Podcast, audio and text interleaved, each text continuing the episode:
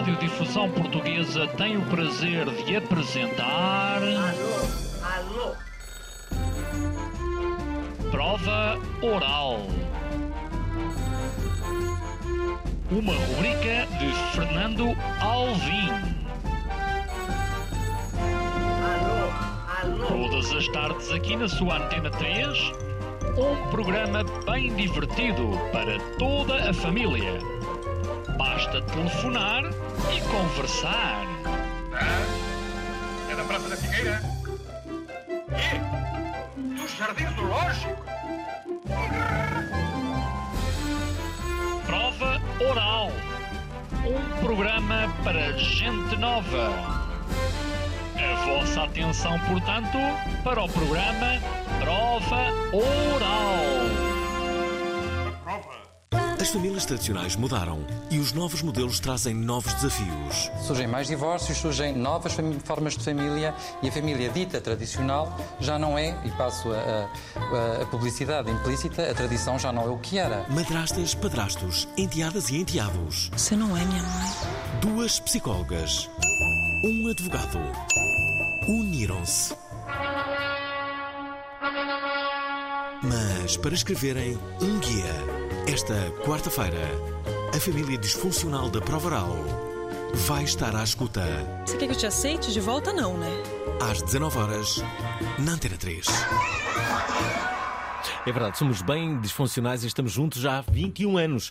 Bom, a família disfuncional da Prova Oral, hoje vamos falar sobre um tema que também gostamos, que é justamente falar sobre a família. Há coisa mais importante que a família?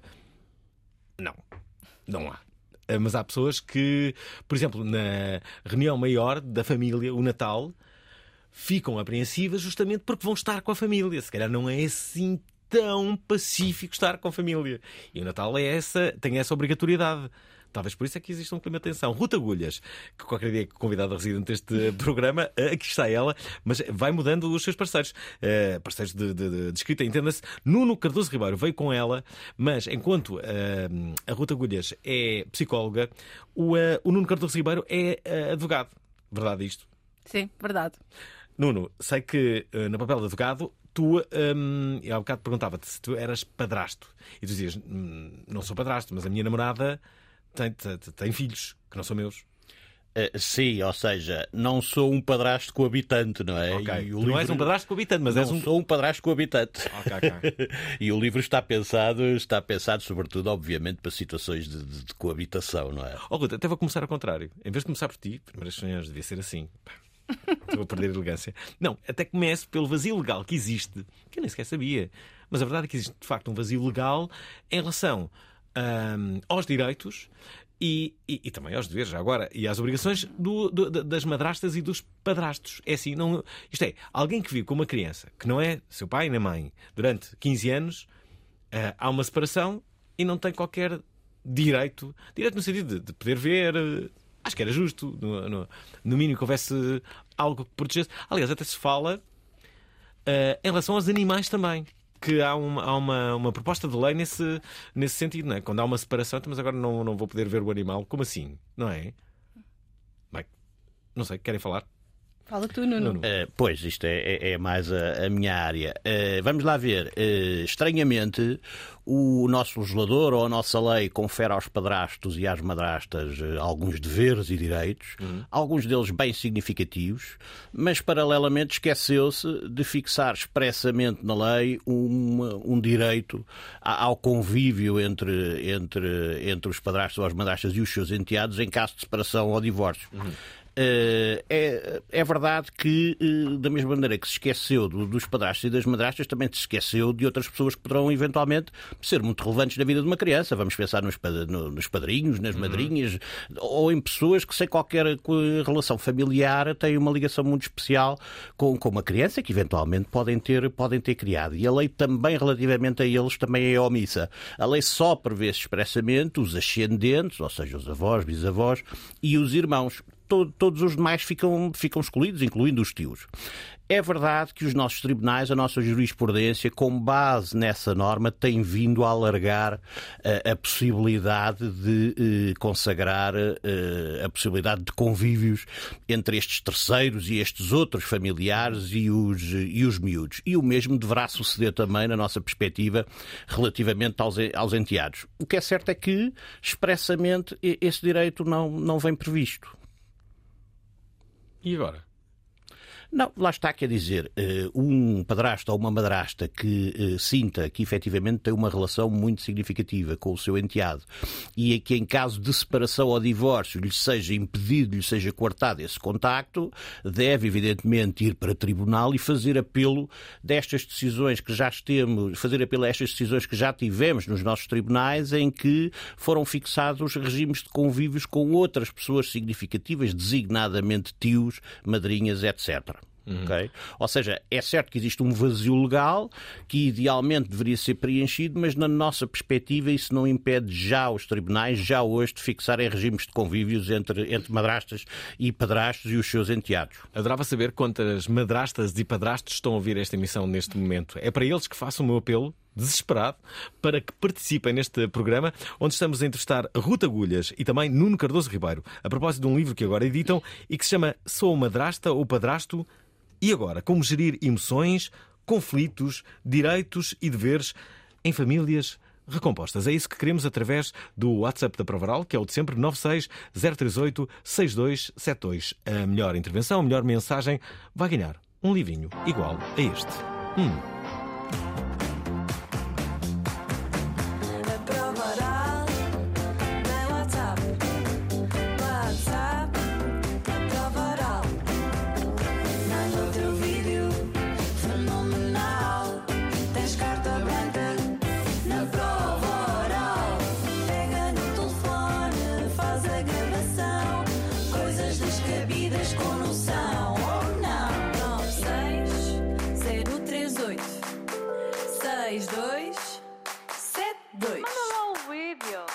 Mandem vídeos ou áudios, mas não deixem de participar nesta conversa onde vamos falar abertamente sobre madrastas, padrastos e sobre todos os assuntos que lhes estão inerentes. Uma das coisas que tu dizes desde logo, Ruth, é que não se deve chamar mãe nem pai à pessoa que não é nossa mãe nem pai. Isto pode ser bem fraturante para quem está a ouvir.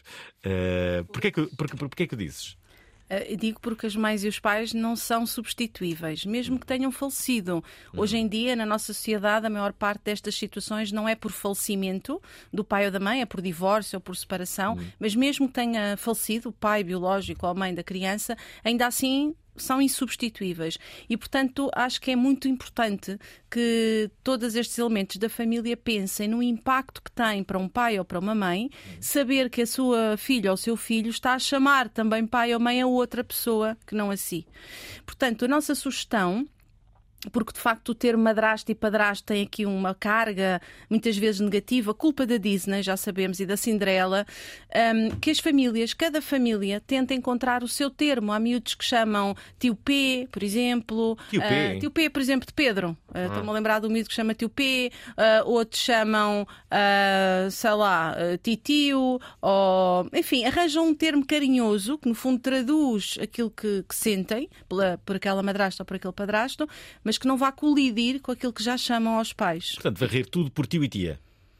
Se as crianças se sentirem bem, o nome deve ser escolhido em família, uh, mas com esta regra de de facto haver aqui alguns limites para Até que os não... tios não se podem sentir uh, também usurpados?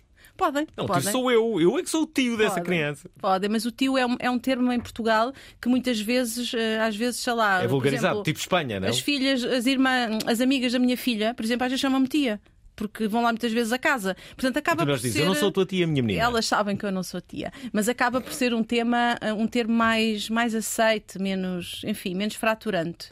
O tio em Espanha significa o quê? É, é tio, é tipo olá. Não sei, não sei espanhol. Tio, tio em Espanha não significa tio, é tio. O que é que É significa tio. tio? Atenção, espanhóis que- que estão a ouvir esta emissão, ou a portugueses eh, que percebem muito disto. eh, o que é que quer dizer tio? Tio é tipo. Não, não, não. É gajo, creio que é É gajo. tipo gajo. É, É, que é aquele tio, não é? Aquele Sim, tio. sim. não é? É isso, é gajo, será? É, sim, creio que sim. Ok. Há algum especialista em espanhol a ouvir este, este programa. Agradecíamos muito. eh, eventualmente, se a explicação for demasiado boa, podemos dar o livro direto. Não, só damos no final. Eh, fingimos que não sabemos ainda e depois damos no final. Ok. Bom, ehm, dizer então que Ruta Culhas eh, está aqui juntamente com o Nuno Cardoso Ribeiro. Há aqui muitos mitos. Como é que é esse mito da Cinderela?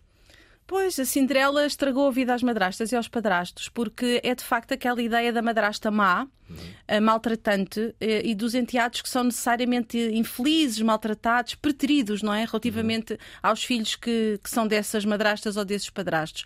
E portanto não tem que assim ser, e por isso muitas madrastas e padrastos de facto sentem-se muito desconfortáveis com este termo, porque o termo já traz uma conotação que vem da nossa infância, vem do nosso imaginário. É difícil encontrar no- nos filmes, por exemplo, nos desenhos animados, uma madrasta boa. Ou um padrasto fixe. Eh, E, portanto, há sempre esta conotação negativa. Que é Devia ser proibido, a lei devia mudar e as pessoas não podiam escrever argumentos em que a madrasta fosse má. Por exemplo, agora, Durante 100 agora anos. estamos na fase de mudar os argumentos dos filmes, não é? De os tornar aqui um bocadinho diferentes. Uh, qualquer dia, se calhar, muda-se também as madrastas da, da Cinderela e afins. Mesmo nós em Portugal temos ditados populares, sorte madrasta, uh, enfim, temos- nós fizemos um levantamento até de provérbios um, que estão no livro e que de facto traduzem muito esta, esta ideia que é importante desconstruir. Nós, eu, eu, enquanto psicóloga, vejo imensas famílias, enfim, recompostas, portanto, nestes contextos. Tenho imensos miúdos, jovens, crianças, que me falam super bem, com muito, muito amor, muito afeto, da sua madrasta ou do seu padrasto. Portanto, são figuras muito importantes, muito estruturantes, que estão presentes, não é? Coabitando nas rotinas da criança, ah, não substituem ninguém, mas complementam e trazem aqui, no fundo, uma maior riqueza, mas também alguns desafios, não é? Para estas famílias que são famílias que já têm uma bagagem. E é importante não romantizarmos estas situações. É muito complexo e é um grande desafio para todas estas pessoas adaptarem-se a esta nova realidade familiar. Porque as famílias não é instantâneo, não é? Não se mete um pó e se mistura com água e sai uma família. As famílias precisam de uma história, de um tempo, de convívio. E o que é que acontece? A madrasta e o padrasto muitas vezes sentem que caem ali de paraquedas. Eu agora caio aqui, esta família, estas pessoas têm todas uma história, falam de coisas que eu não vivi, têm às vezes quase andotas privadas, não é? Fazem comentários, coisas que eu não sei e sinto-me excluído, sinto-me aqui um bocadinho invisível.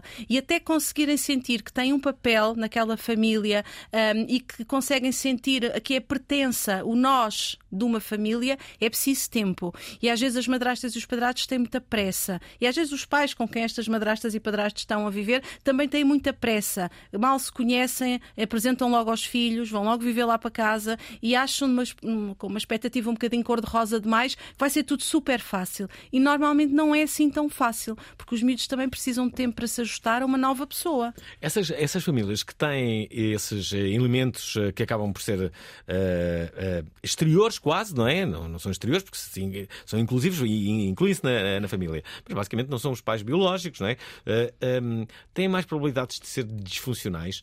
Eu apostava nas biológicas, que tinham mais possibilidades de ser disfuncionais.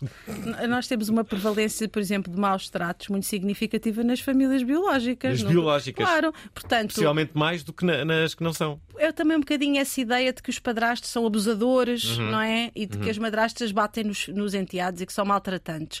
Agora, não podemos também achar, lá está, com expectativas muito cor-de-rosa, que isto é tudo muito fácil. Não é. As pessoas têm todas uma bagagem, têm todas um caminho que já percorreram, têm que se criar novos rituais familiares, criar-se uma nova identidade familiar e, portanto, dizemos, e porque seguramente assim é, estas famílias são mais complexas, têm desafios que as famílias nucleares não têm, normalmente, e, portanto, muitas vezes exigem ferramentas, e por isso este é um livro muito prático, que tem um conjunto de exercícios. É um livro para fazer com uma caneta na mão ou com um lápis na mão, para que a pessoa vá refletindo e vá treinando algumas ferramentas para poder ter mais competências para lidar com estes desafios e não se vá embora e não bata com a porta e desista, não é, deste processo. Hum, Já agora, daqui a pouco vamos fazer um exercício só para os ouvintes. O que é que acham? Acho bem, vou já Fazemos um, escolher. exer- escolhes aí um exercício. escolher, sim. Entretanto, olhem só o tema de amanhã. Até estou, estou nervoso. Foi um dos criadores do programa Curto Circuito. Eu e o Unas fizemos a primeira emissão a 1 de setembro de 99. Esteve por detrás do Cabaré da Coxa. Viu nascer algumas das novas estrelas do entretenimento na televisão. Mas agora quer mais no digital. Não percas as manhãs My Geek todas as terças e quintas no YouTube e na Twitch a partir das 10h30 da manhã, comigo e com a Luísa Barbosa, para que fiques sempre por dentro de tudo o que se passa no universo da cultura pop. Esta quinta-feira, a Provaral recebe o ex-patrão do apresentador deste programa You're fired. Get out of here. e ainda Luísa Barbosa. É, pelo menos uma tarde bem passada é garantidamente. Tudo isto You're fired. Get out of here. às 19 horas na Provaral. É bem verdade, amanhã não percam o meu ex-patrão. Vou entrevistar, não é? Vou ah, fazer um ajuste de contas. Não, não tenho contas para estar, na verdade. Ele e a Luísa Barbosa, Pedro Miguel Paiva, será o convidado. Será interessante perceber a perspectiva dele, que viu tantas estrelas a nascerem ali e as acompanhou desde o primeiro momento e perceber como é que se gera o talento. Ora, hum, porque falamos em talento. Talento tem os nossos ouvintes, muito talento. A Filipa explica-nos desde logo como é que é. Aliás, o que é que significa tio em espanhol? Olá, o meu nome é Filipa. Olá. Então, daquilo que eu sei, tio ou tia em espanhol é tipo, então meu, tudo bem? É tipo isso. É meu. É tio. É. Pasa tío y qué pasa hombre es exactamente la misma expresión, hombres. Ok. Tiago Correia, de resto, fala aqui. Fala mais. Boa noite Alvin, boa noite Olá. convidados. Uh, Venho-vos aqui falar não na qualidade de padrasto, mas na qualidade de filho de pais divorciados. Hum. E tenho a dizer que tanto o meu padrasto como a minha madrasta deveriam ser convidados para este programa. Ah. Porque foram os dois 5, 5, 5 estrelas. Uh, vivi a minha adolescência com eles e só tenho coisas boas a dizer. Uh, Aceitei-os muito bem e são pessoas mesmo 5, 5, 5, 5 estrelas. Um grande abraço a todos. Ora está, Tiago Correia aceitou-os muito bem. E quando as crianças não aceitam muito bem? Hum? Ruth, o que é que se faz? Pois, e é mais difícil quando são assim um bocadinho mais velhinhas, ou seja, quando são crianças mais novas, Hum. normalmente o processo de adaptação é um Aceitam pouco mais- melhor? Aceitam melhor, aceitam melhor, hum, enfim, hum, acabam por haver aqui uma maior tolerância a novos elementos. As coisas são vistas de uma outra forma. É aqueles adolescentes tramados ali aos 13, 14 anos Sim, devem. sim, sim. Essa idade é, é Hum, aquela que ser mais normalmente. delicada, não é? Sim, especialmente quando são raparigas, que acabam por ter muitas vezes. As raparigas? Sim, sim. As raparigas têm muitas vezes um funcionamento aqui, enfim, até do ponto de vista da própria maturidade. um- se compararmos um rapaz de 12 anos e uma rapariga de 12 anos, normalmente há diferenças significativas. Ela tem mais maturidade, claro. Tem, tem. E é essa maturidade que a torna mais. É essa maturidade que muitas vezes ah, dificulta muito este processo e, de facto, os adolescentes. ah, qual é que é que o erro, às vezes, também do- das madrastas e dos padrastos? Querem conquistar estes enteados um bocado à força, à pressa. Ah, querem logo começar a pôr também regras, limites e depois ouvem a célebre frase: Tu não és minha mãe, tu não és meu pai. Portanto, cai tudo por terra. É aquela frase que todos os padrastos e madrastas receiam ouvir, mas que provavelmente vão sempre ouvir. O que é que se deve responder? A mim, se me dissesse, tu não és meu pai, eu respondia, e ainda bem. Não, essa Fico resposta- feliz em não ser. Essa resposta acho que não ajudava. Não ajuda, não é? Não. É por isso eu não posso ser padrasto, então já não posso ser. Não, acho que é importante, primeiro.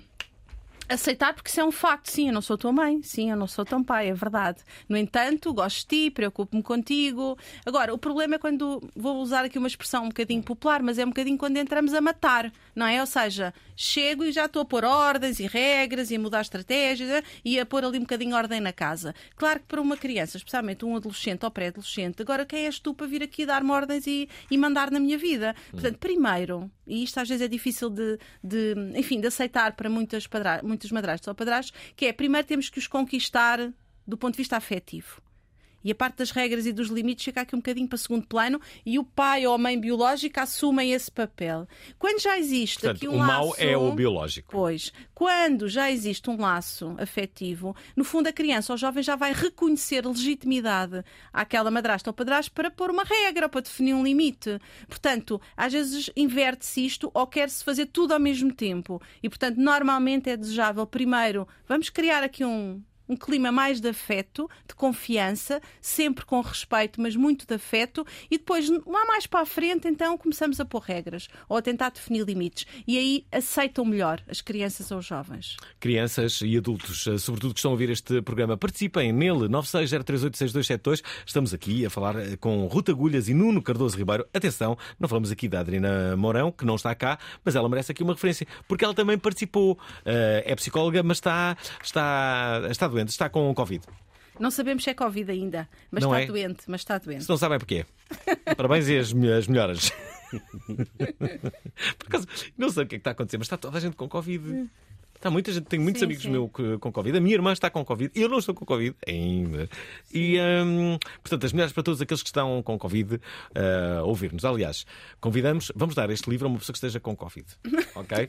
Para, porque Desde agora tem tempo para ler, não é? tudo bem. Sim, eu não serei a entregar. Mandamos pelo correio, não é? Mandamos pelo correio uma pessoa que esteja com Covid, mas tem que participar, não é? Tem que dizer, estou com Covid, preciso de livro e, ah, e participa sobre o tema. Hum, não sei se será o caso do Isílio Gonçalves, ouvinte novo, que nos diz isto. Boa noite, Fernando Alvim, boa noite aos convidados. Olá. Contaste essa história dos padrastos e das madrastas. Tenho uma história um bocadinho, se calhar, mais assustadora. Vamos lá. Ah, conheço um casal que quis adotar um- uma criança e que, ao fim de 8, 9 anos, ah, separaram-se. E que a criança continuava a ser seguida para a Segurança Social, a ver se estava tudo bem. Quando os supostos pais, né, o casal se separa, a criança voltou para uma instituição. Ou seja, a criança estava com eles há, há mais de 8 anos, ah, tinha rotinas, tinha tudo, para eles era o pai e a mãe, o casal não se entendeu, separou, e a criança voltou para a instituição. E agora? É mesmo. E isto acontece mais do que julgamos. Aliás, eh, eu sei que, que há muitas crianças que são devolvidas eh, Sim. neste processo de adoção. Por isso é que o processo de adoção não é nada fácil, é amoroso para que existam eh, Avaliações, avaliações, rigorosas sim, dos claro. candidatos, sim. Infelizmente, esta situação que este ouvinte refere não é única. Também já tive algumas situações destas com que me deparei, não é? Na minha vida profissional.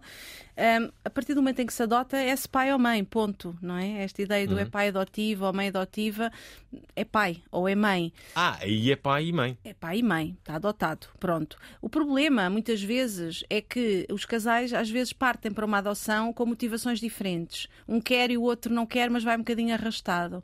Quando o casal entra em conflito e, portanto, há uma separação, por vezes aquela adoção também não foi igualmente desejada, não havia aqui uma motivação de ambos semelhante, igual, igualmente profunda.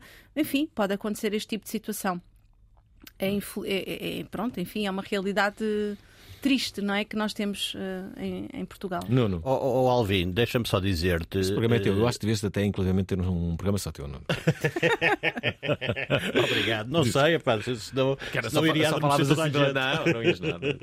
Diz, diz. Era, o que eu ia dizer é que eh, é bom que não passe a ideia que a adoção é uma coisa, enfim, que, que- que podemos eh, adotar alguém e depois é para não estamos contentes porque ele é muito baixo, muito alto Claro. ou muito gordo e, devolvemos. Não é verdade, não é?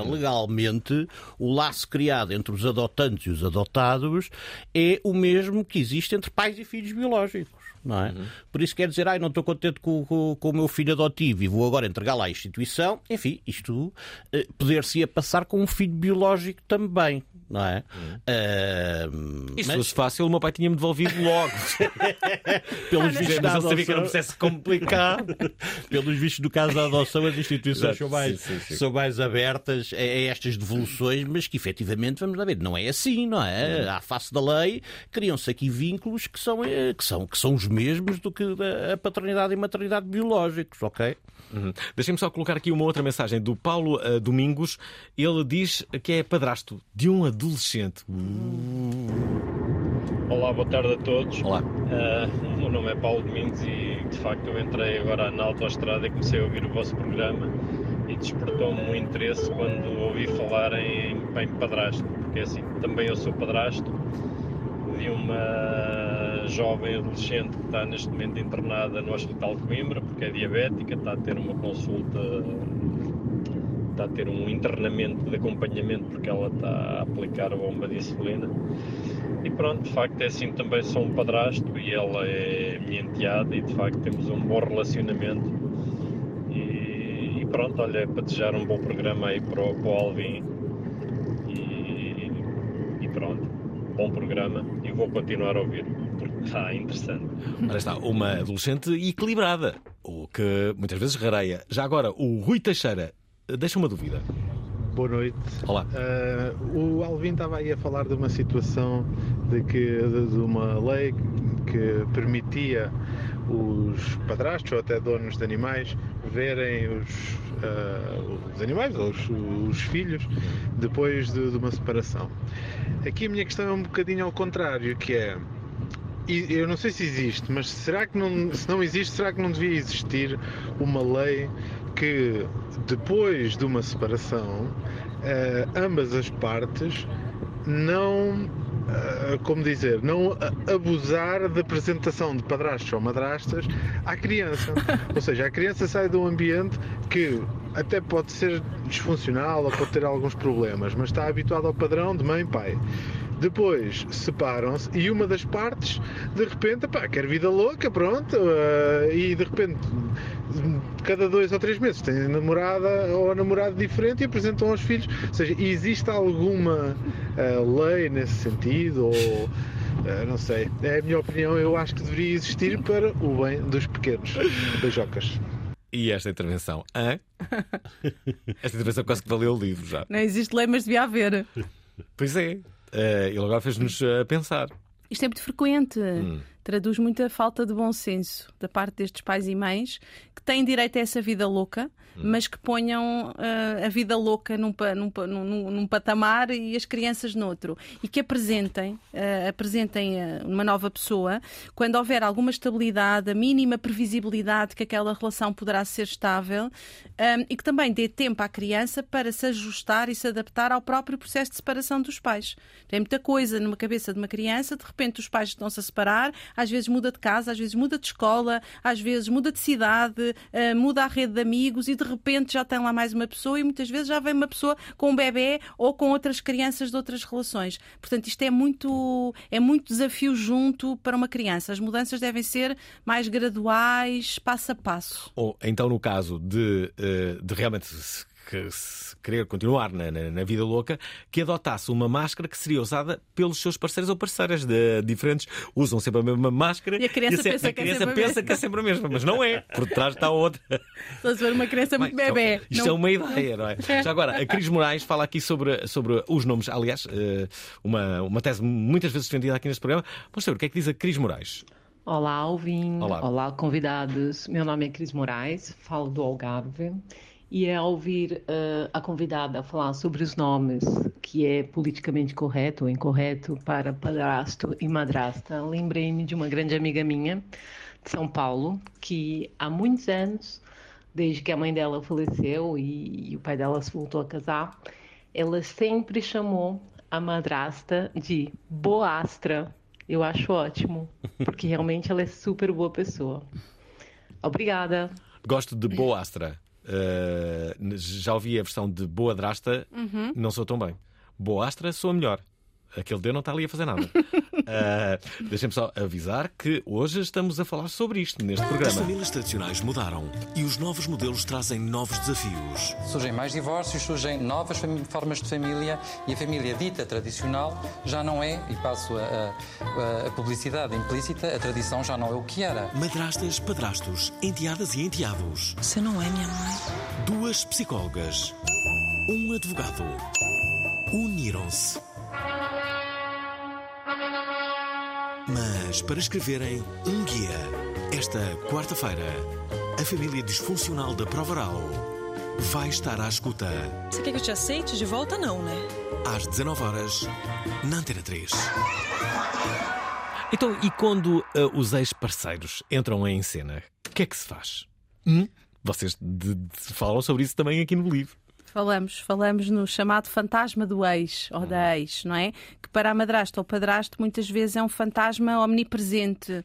Às vezes demasiado presente no dia a dia. Claro que quando há filhos, e esses filhos, essas crianças têm um pai e têm uma mãe, por mais que haja uma separação ou divórcio, não deve haver divórcio não é, dos, dos filhos, não é? Idealmente, as crianças devem sempre manter um convívio regular com ambos os pais. Isso significa que vão mudando de casa, vão transitando de casa de um para a casa do outro e, portanto, vão, no fundo, as grandes decisões também da vida dessas crianças devem ser também tomadas, não é? Por ambos os pais. E, portanto, isto significa aqui uma omnipresença, uma omnipresença destes, deste, deste ex ou desta ex. O que é que é importante? É que os papéis estejam bem definidos, as regras estejam clarificadas, porque às vezes estou-me a lembrar de uma madrasta, por exemplo, partilhava comigo que era muito complicado, por exemplo, eh, saber que em determinados contextos ahm, eh, o, o companheiro ainda ia de férias um fim de semana com a ex e com as crianças, que era para as crianças terem aquele momento de férias.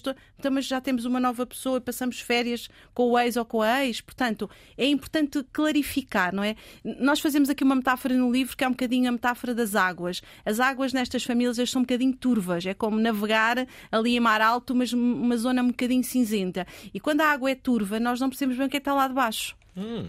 Precisamos de águas mais cristalinas, com papéis mais claros, limites mais definidos, para que todos se sintam bem e confortáveis no seu papel. Mas, mais uma vez, a clarificação dos papéis demora algum tempo, não é imediata. E é preciso aqui um ajustamento. Já tivemos eh, padrastos a falarem neste eh, programa. Agora temos uma enteada, a Tatiana Florindo. Falta-nos uma madrasta. Ainda não tivemos uma madrasta a falar. São muito más as madrastas. eh, por causa disso. Olá, boa noite ao Alvin, aos convidados. Olá. Ahm, estou a ouvir o programa e estou a gostar imenso. Como sempre. Falo-vos enquanto enteada. Tenho o meu padrasto na minha vida já penso eu, 10 anos. Já nem sei. Ah, ele faz mesmo parte da, da minha vida de uma forma muito profunda e sem dúvida vai melhorar muito a nossa vida, da minha mãe, da minha irmã e a minha. Não lhe chamo padrasto, chamo-lhe Cidinho. O nome dele é Alcides e nós chamamos-lhe Cidinho carinhosamente. E, e não podia ter pedido melhor. Portanto, obrigada ao Cidinho e obrigada a todos os padrastos e madrastas que tornam a vida dos seus enteados melhor, como é o meu caso. Muito obrigada e boa tarde ou boa noite. Já é boa noite. Oh, gostei desta, desta Tatiana. Ora, deixem-me só dizer que, a da altura aqui no livro, ehm, se fala sobre a questão do, eh, do nome, desta coisa dos enteados, das madrastas, dos padrastos. Vou ler. Diz assim. O termo madrasta será, eh, terá surgido no século XIII, a partir do latim madrasta, cuja raiz é mater, que significa mãe, significando nova mulher do pai.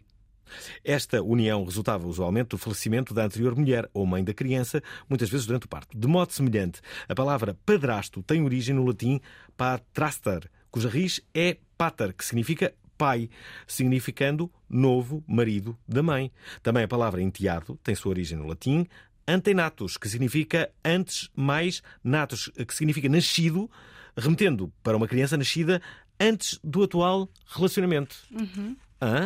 Já agora, as três palavras que durante séculos foram associadas à orfandade da criança perduram até os dias de hoje na língua portuguesa. Ao contrário do que aconteceu noutras línguas, como a língua inglesa, por exemplo, mantemos inalterados os termos utilizados para descrever as famílias recompostas e as relações entre os seus membros. Ah, é? O que aconteceu às famílias inglesas?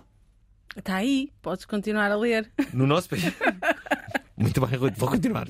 No, no- no nosso país falamos de famílias recompostas, o que traduz uma nova composição, termo neutro que deve ser privilegiado. Pelo contrário, os termos família reconstituída ou família reconstruída sugerem que anteriormente algo foi destruído.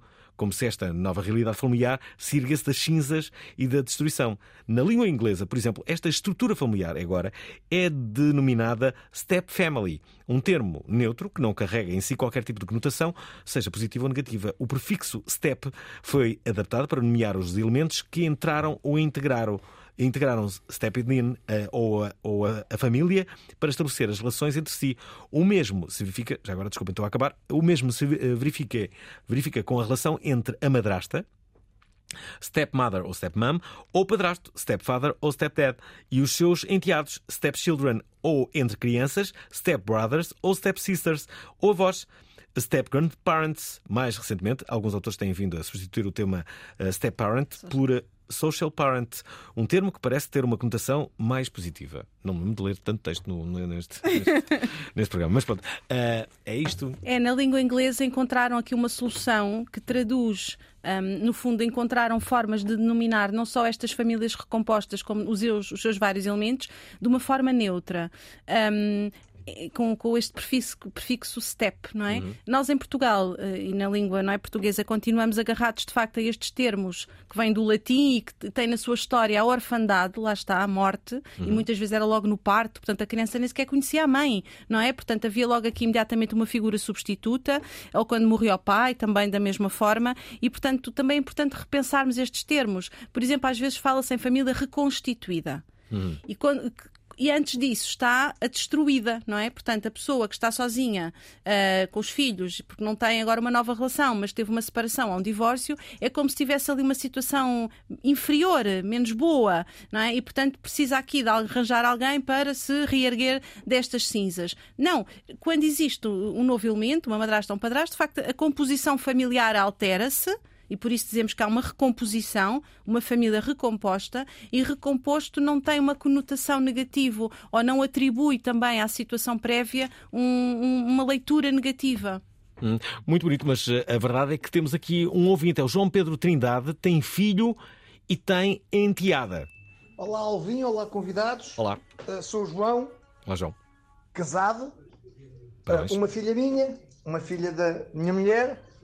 Dentro desta disfuncionalidade, não nos damos mal, uh, percebemos os limites de cada um, tentamos cumprir. Eu não sou pai dela, da, da, da, da minha, da minha enteada, mas compreendo os problemas dela, ajudo naquilo que posso, deixo as decisões sérias para o pai e para a mãe eh, e ajudo no que posso. Basicamente, ela faz o mesmo com a minha, estamos bem. Já agora, estou cheio de Covid, mas mesmo muito cheio, e gostava muito de ter o livro. Adeus. Ah, ele assim fosse na, na pole position disto.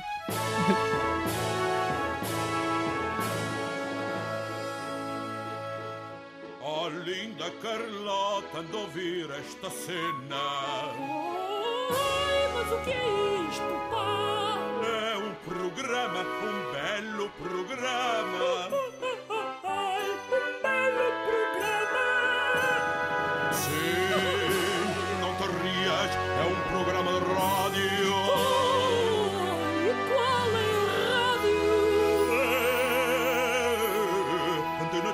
Antena 3, Antena 3. Antena 3. Eu ouço a voz do Alvin. Sim, sou eu. É o Alvin. É o Alvin, é o Alvin,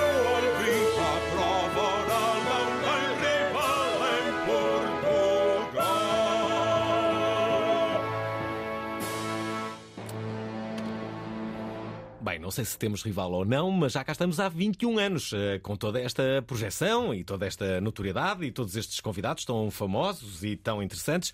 Neste caso, temos dois, mas podiam ser três eh, se a Adriana Mourão não estivesse cheia de Covid. Eh, Ela está...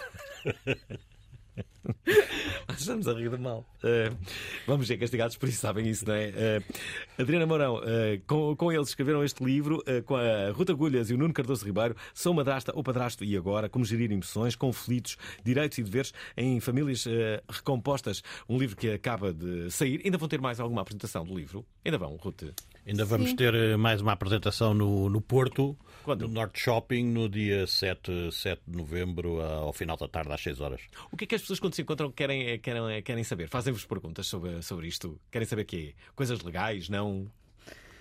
Ah, não sei, querem saber um bocadinho tudo. O que eu sinto muitas vezes é as pessoas um bocadinho perdidas. As madrastas e os padrastos em Portugal, por exemplo, não são muito envolvidos, por exemplo, num processo de acompanhamento psicológico de uma criança. Não são? Não. Ah, mesmo, por exemplo, havendo um processo em tribunal, às vezes litígio entre os pais, é preciso avaliar aquela família. Há uma madrasta ou um padrasto, raramente são entrevistados, raramente são ouvidos pelos serviços. E acho que é importante também começarmos a, a cultivar aqui este bom hábito de, ok, são pessoas que fazem parte daquela, daquele sistema familiar, têm um olhar às vezes muito diferente eh, sobre a criança, por exemplo, daquele que nos traz o pai ou a mãe, porque também muitas vezes o pai e a mãe estão completamente enredados no conflito e focados no conflito e acabam por eh, estar menos disponíveis às vezes para perceber algumas questões e a madrasta ou padrasto podem ter aqui um olhar às vezes mais objetivo. E enquanto psicóloga também contra mim falo eh, que se calhar mais vezes os devia ter chamado e devia conversar com eles eh, e estou a tentar naturalmente contrariar um bocadinho isso, mas acho que é, é uma tendência, enfim, a nível mais generalizado. Olha, já agora uma, uma, uma questão que vocês deixam aqui que é como é que as, as diversas pessoas da família se tratam umas às outras, não é? Sim. Como é que tu tratas, ahm, como é que tu ah, referes uma pessoa que, que, não, é, que não é basicamente.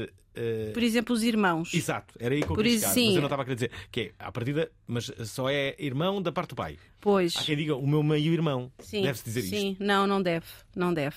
Em bom rigor, os irmãos ou são germanos, quando têm o mesmo pai e a mesma mãe, só que quando são só Germ- germanos, quando são só da mãe uterinos, quer dizer que partilharam o mesmo útero, mas têm pais diferentes. Ah.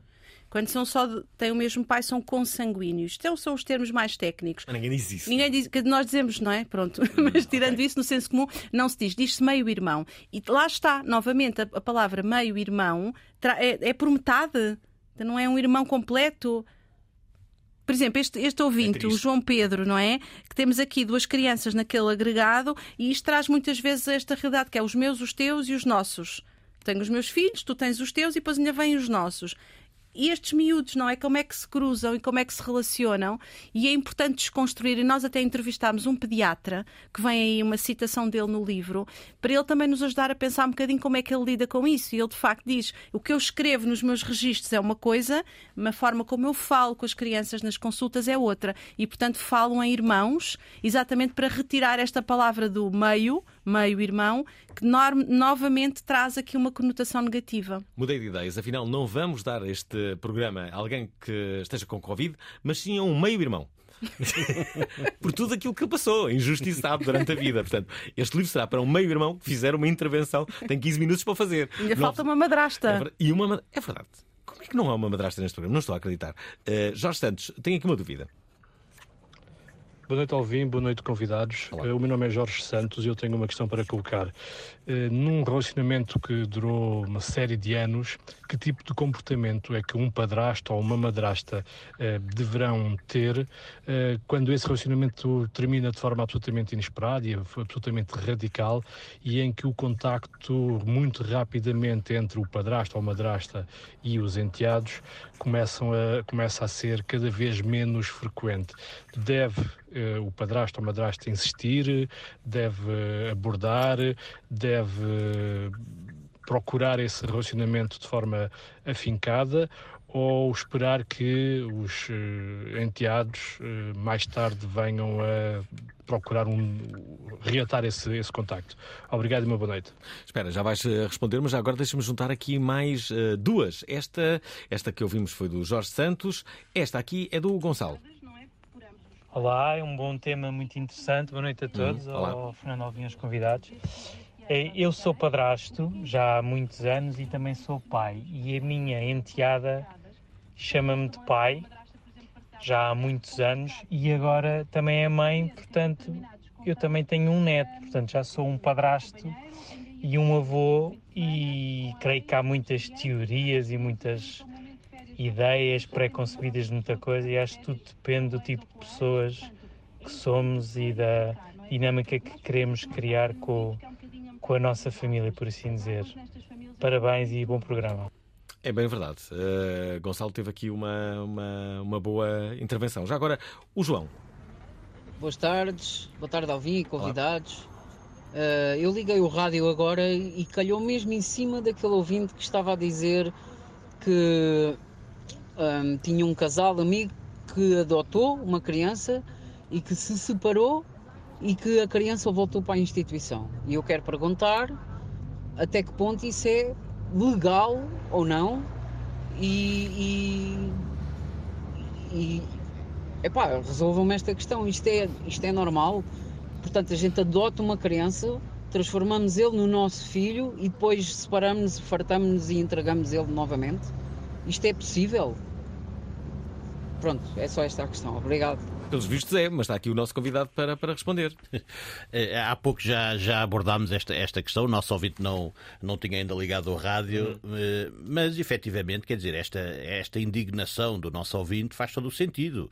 Eh, os miúdos adotados não, não são passíveis de serem entregues ou devolvidos eh, a quem quer que seja, não é? A, a relação legalmente que se constitui pela adoção, o vínculo que se constitui pela adoção é um vínculo em tudo similar à, à maternidade e paternidade biológicas, não é? Por isso não é legítimo que alguém entregue um filho adotado a qualquer instituição, da mesma maneira que não é legítimo que alguém entregue um filho biológico a uma instituição. Infelizmente, as instituições, enfim, serão obrigadas a recolher crianças que estão desvalidas, que estão, que estão desamparadas e cujos pais eh, se omitem e se demitem das suas, das suas obrigações. Mas, mas respondendo claramente a este ouvinte, claro que não, não se podem entregar miúdos, sejam eles filhos biológicos, sejam eles eh, filhos adotados. Deixa-me só dizer que temos aqui uma ouvinte que volta a participar. É a Tatiana, a nossa enteada favorita. Ela quer, eh, quer falar de novo. Uh, e se me permitem acrescentar também, eu sei que já passaram o áudio que tinha aqui a ouvir, mas uh, o meu padrasto será o meu padrinho de casamento, portanto em setembro do, do próximo ano ele para, passará a ser o meu padrinho de casamento e foi uma homenagem e uma forma dele ser algo para mim que nada tem a ver com a relação que ele tem com a minha mãe, mas, mas algo muito especial para mim que ficará para sempre. Portanto, o meu pa- padrasto padrinho. Hã?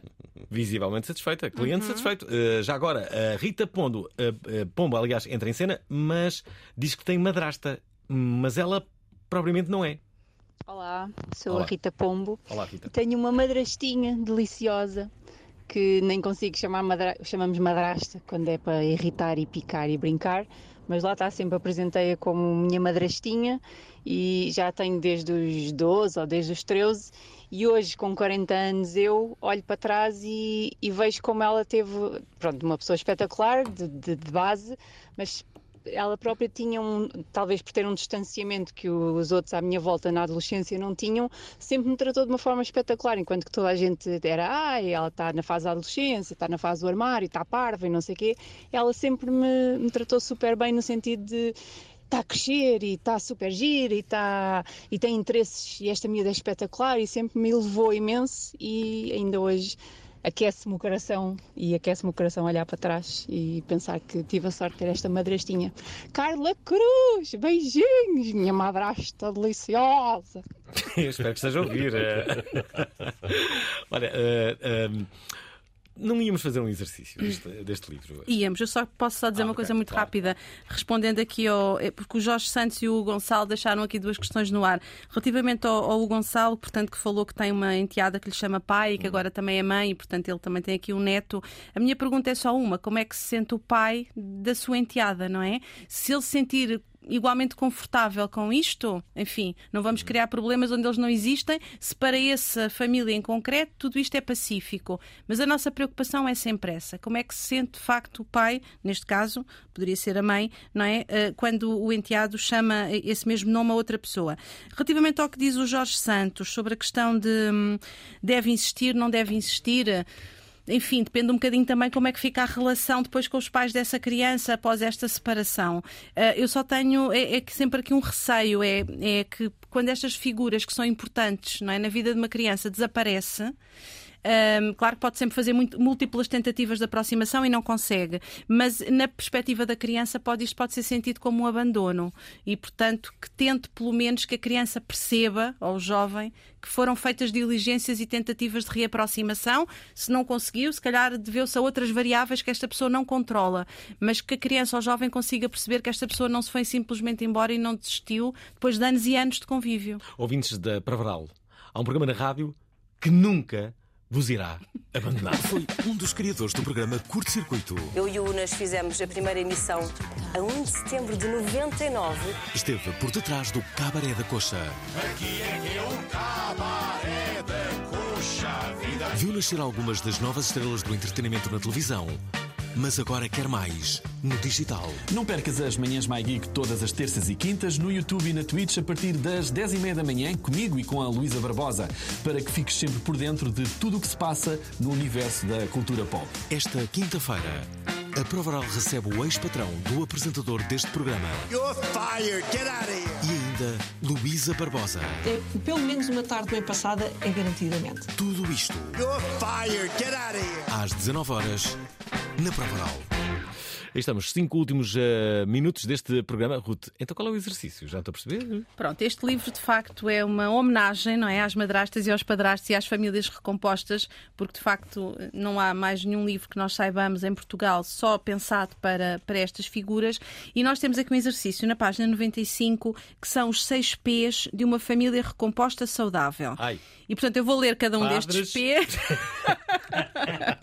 e cada pessoa que nos ligou e que, enfim, está aqui a ouvir-nos e faz parte de uma Sim. família recomposta, eh, o nosso desafio é pensem se de facto este P está conseguido. Aham. Se não está, o que é que podem fazer para o conseguir? Pronto. Os seis P's de uma família recomposta saudável são parceiros. Porquê? O que é que isto quer dizer? O casal, este novo casal, tem que investir na relação de casal. Muitas vezes é é relegada para um segundo plano. Ah, Temos é que conquistar as crianças, criar uma dinâmica saudável com as crianças e esquecem-se de ter tempo para os dois. Se esta relação de casal ruir, cai tudo. Portanto, invistam na relação de casal. Há aqui um capítulo só sobre isso. Depois o segundo P é partilha. Ou seja, para as pessoas poderem criar uma sensação de família, devem fazer partilhas, devem se conhecer o que é que podem fazer para se partilharem mais uns com os outros. Aquilo que pensam, aquilo que sentem, o que é que gostam, etc. Depois o terceiro P é paciência. Que é o que falta a muito boa gente. Ou seja, é- já vimos há bocadinho para conseguir uma família recomposta saudável é preciso tempo, persistência e paciência, não é? Às vezes, se calhar, perdemos um bocadinho a paciência. Porquê? Porque temos a expectativa que vai ser tudo para ontem, tudo muito rápido. O quarto P é proteção. Ou seja, será que todas as pessoas desta família, desta nova realidade familiar, se sentem seguros, se sentem protegidos? Não? Então o que é que eu posso fazer para que isso aconteça? Pensem especialmente nos enteados adolescentes. Proximidade. Começámos por dizer isto, que é, primeiro invistam nos laços afetivos, criem pontes afetivas e deixem as regras. Há bocadinho alguém dizia, as decisões difíceis, não é? De sérias, eu deixo para o pai e para a mãe. É, é este o caminho. Ah, portanto, foquem-se na, na proximidade e como é que podem criar estes laços. E o último P, já falei nele no fundo, é o P da persistência, ou seja, por vezes, muitas vezes, passa na cabeça das madrastas e dos padrastos ir embora desistir. Não está a correr bem. Não me sinto bem. Sou rejeitado. Sou humilhado. Não me sinto parte desta família. Sinto-me um outsider, não é? Um bocadinho esta figura de outsider. Portanto, o que é que podem fazer para persistir e não se ir embora? Não desistir deste novo projeto familiar que tem seguramente muitos desafios. Ora bem, deixem-me só dizer que estamos quase a terminar este programa, mas ainda temos aqui o Pedro Laia. Boa noite, Prova Oral, eh, Fernando Alvim, convidados. Eh, já ouço a Prova Oral há, há bastante tempo, há muitos anos até, eh, mas é a primeira vez que vou, que vou intervir. Estou a gostar do tema ehm, e tenho o caso do- de, um casal, de um casal amigo eh, que em determinada altura da sua vida se separaram, entretanto aquilo correu mal e eles já estão juntos outra vez, infelizmente. Eh, o que correu mal foi a separação, naturalmente. Ahm, e, tem, e tem uma filha em comum e quando foi da, da separação ahm, fizeram uma coisa que eu, que eu achei muito gira que foi em vez de ah, portanto a filha passar uma semana na casa do pai e depois uma semana na casa da mãe não, a filha estava sempre na mesma casa e o pai ou a mãe é que iam alternando a, a semana em que estavam em casa Ahm, acho, eu acho que é uma ótima ideia, porque assim a criança não tem, não tem que se adaptar eh, a duas casas diferentes, está sempre na mesma casa, está sempre no mesmo espaço e os pais é que têm que fazer, é que têm que fazer esse, esse papel e esse trabalho. Ah, gostaria de saber qual é a opinião da, da psicóloga em relação a isso. Obrigado e boa noite. Ruth, qual é a tua opinião? É uma opinião positiva e favorável. Muitas, muitas não. Algumas famílias fazem isso. No entanto, aquilo que sabemos é que é uma opção, muitas vezes a curto prazo, enquanto as pessoas se reorganizam, porque isso implica ter três três casas, Uhum. implica ter aqui algum suporte eh, e depois surgem outras pessoas na vida destes pais e pais e mães e, portanto, quando já existe uma outra relação, este, este modelo deixa de fazer sentido. Portanto, a médio, curto, médio prazo é muito bom de facto para a criança, é muito estabilizadora eh, e conheço algumas situações que de facto até correram bem durante algum tempo, mas a maior parte das vezes. hum, Passado algum tempo, as pessoas percebem que, enfim, já precisam de um outro modelo, mas também de alguma forma já permitiu à criança ter tempo para se ajustar. Ah, e parabéns ao, ao Pedro por trazer esta, este arranjo não é familiar que é muito pouco falado ainda. Pensa-se imediatamente logo na casa da mãe e na casa do pai, e, e- e às vezes não se equaciona este modelo intermédio que a lei prevê, não é, Nuno? Nada, Eh, Não há nada que o impeça. Eu, antes de mais, devo dizer que estou muito magoado por este ouvinte não ter dito que queria ouvir a minha opinião, mas apenas a da psicóloga, mas eu vou dá-la de qualquer maneira. É assim Eh, mesmo sabendo que ele pode desligar o rádio a qualquer momento. Eh, e sim, vamos lá ver, esta solução, genericamente, eh, há de ser admitida na lei, não, não, vem expressamente, não vem expressamente prevista na lei, como nenhuma outra vem. Por acaso, estou-me a lembrar de um processo há relativamente poucos meses em que eu e o meu colega da parte contrária tivemos alguma dificuldade em tentar que o juiz aceitasse, aceitasse esta, esta solução. Mas, enfim, seria com certeza um juiz com, poucas prática, com pouca prática ainda nesta, nesta coisa do direito da família e a solução pareceu-lhe um bocadinho bizarra. Eh, Lá fora isto tem um nome até, que se chama bird nesting, não é? Cá, por cá, por Portugal, ainda, ainda não lhes damos nome, mas eh, lá está, como disse a Ruth bem, é uma solução que, em regra, dura, só pode durar pouco tempo porque tem estes constrangimentos. Em Portugal, faria especial sentido tendo em, co- no caso de famílias grandes em que eh, dispensa o pai e a mãe de irem encontrar T3 e T4 para albergarem o, número de filhos significativo. Infelizmente, eh, são poucos os, os casos em que, em, que, em, que, em que isto sucede. Última mensagem da Ana Louro. Boa noite, prova oral. Olá. Uh, daqui é a Ana Lúcia Louro. Eu, pronto, os meus pais separaram-se e eu tenho, tecnicamente, dois meios-irmãos, mas nunca na minha vida os tratei por meios-irmãos, porque, independentemente da relação dos meus pais não terem dado certo, as crianças não têm culpa e nunca fiz distinção. Para mim, são meus irmãos. Ponto. E são mais novos e são a luz dos meus olhos. Eu não estou tantas vezes com eles porque infelizmente a vida também não o permite, mas não deve haver essa distinção para eles também não sentirem, que acho que é importante eles sentirem-se integrados. E muito bem, Ana Loura. Não temos é mais tempo. O que é que vocês estão a cochichar? Temos que escolher o ouvinte que vai receber Ah, pois o livro. é. Quem, quem, exato, pois é. Pois, quem é estamos que com dúvidas, não sei. Não. Todos foram tão importantes. Ah, pois é, mas é a vida. Somos mesmo nós que temos que escolher, São, não são. pode ser o Alvin. Não, não pode ser o Alvin. É, eu muitas vezes escolho, mas não. Agora são vocês. Ai, Temos pois, que acabar o programa. Não sei, temos. temos, temos. Vai demorar. Anda lá. Bem, querem decidir depois? Ah, não, vá, vá. Então eu escolho a Tatiana. Tatiana, Ah, aquela deve- nossa enteada preferida. É, eu também gostei. Que vai fazer esta homenagem tão bonita ao seu, ao seu padrasto padrinho. É verdade. Deixem-me só dizer que a Tatiana ganha assim este livro e que ele vai ser apresentado no Porto no próximo dia 12. Não, peço desculpa, eu há pouco enganei-me. Eh, afinal é no dia 9, eu consultei entretanto, entretanto o calendário. Foi uma pequena gafe que eu Claro. espero que. Ah, acontece a qualquer advogado. Exatamente. Nós, os advogados e os números, como toda a gente sabe, não, não, não funcionamos, por isso isto afinal é no dia 9, às 6 da tarde, no Norte Shopping. Dia 9, 6 da tarde, Norte Shopping. Ouvintes da Provaral, se gostaram, não percam este lançamento com Ruta Agulhas e também Nuno Cardoso Ribeiro e ainda Adriana Mourão, a quem desejamos, obviamente, as melhores. As melhoras. E não sabemos se é Covid ou não. Eh, portanto, eh, eh, esperemos que melhor. Até amanhã, onde não percam a emissão com o meu ex-patrão. Olhem lá. Gostaram da emissão? Querem ouvir outra vez? Ouçam, partilhem, comentem. rtp.pt/play o podcast da prova oral.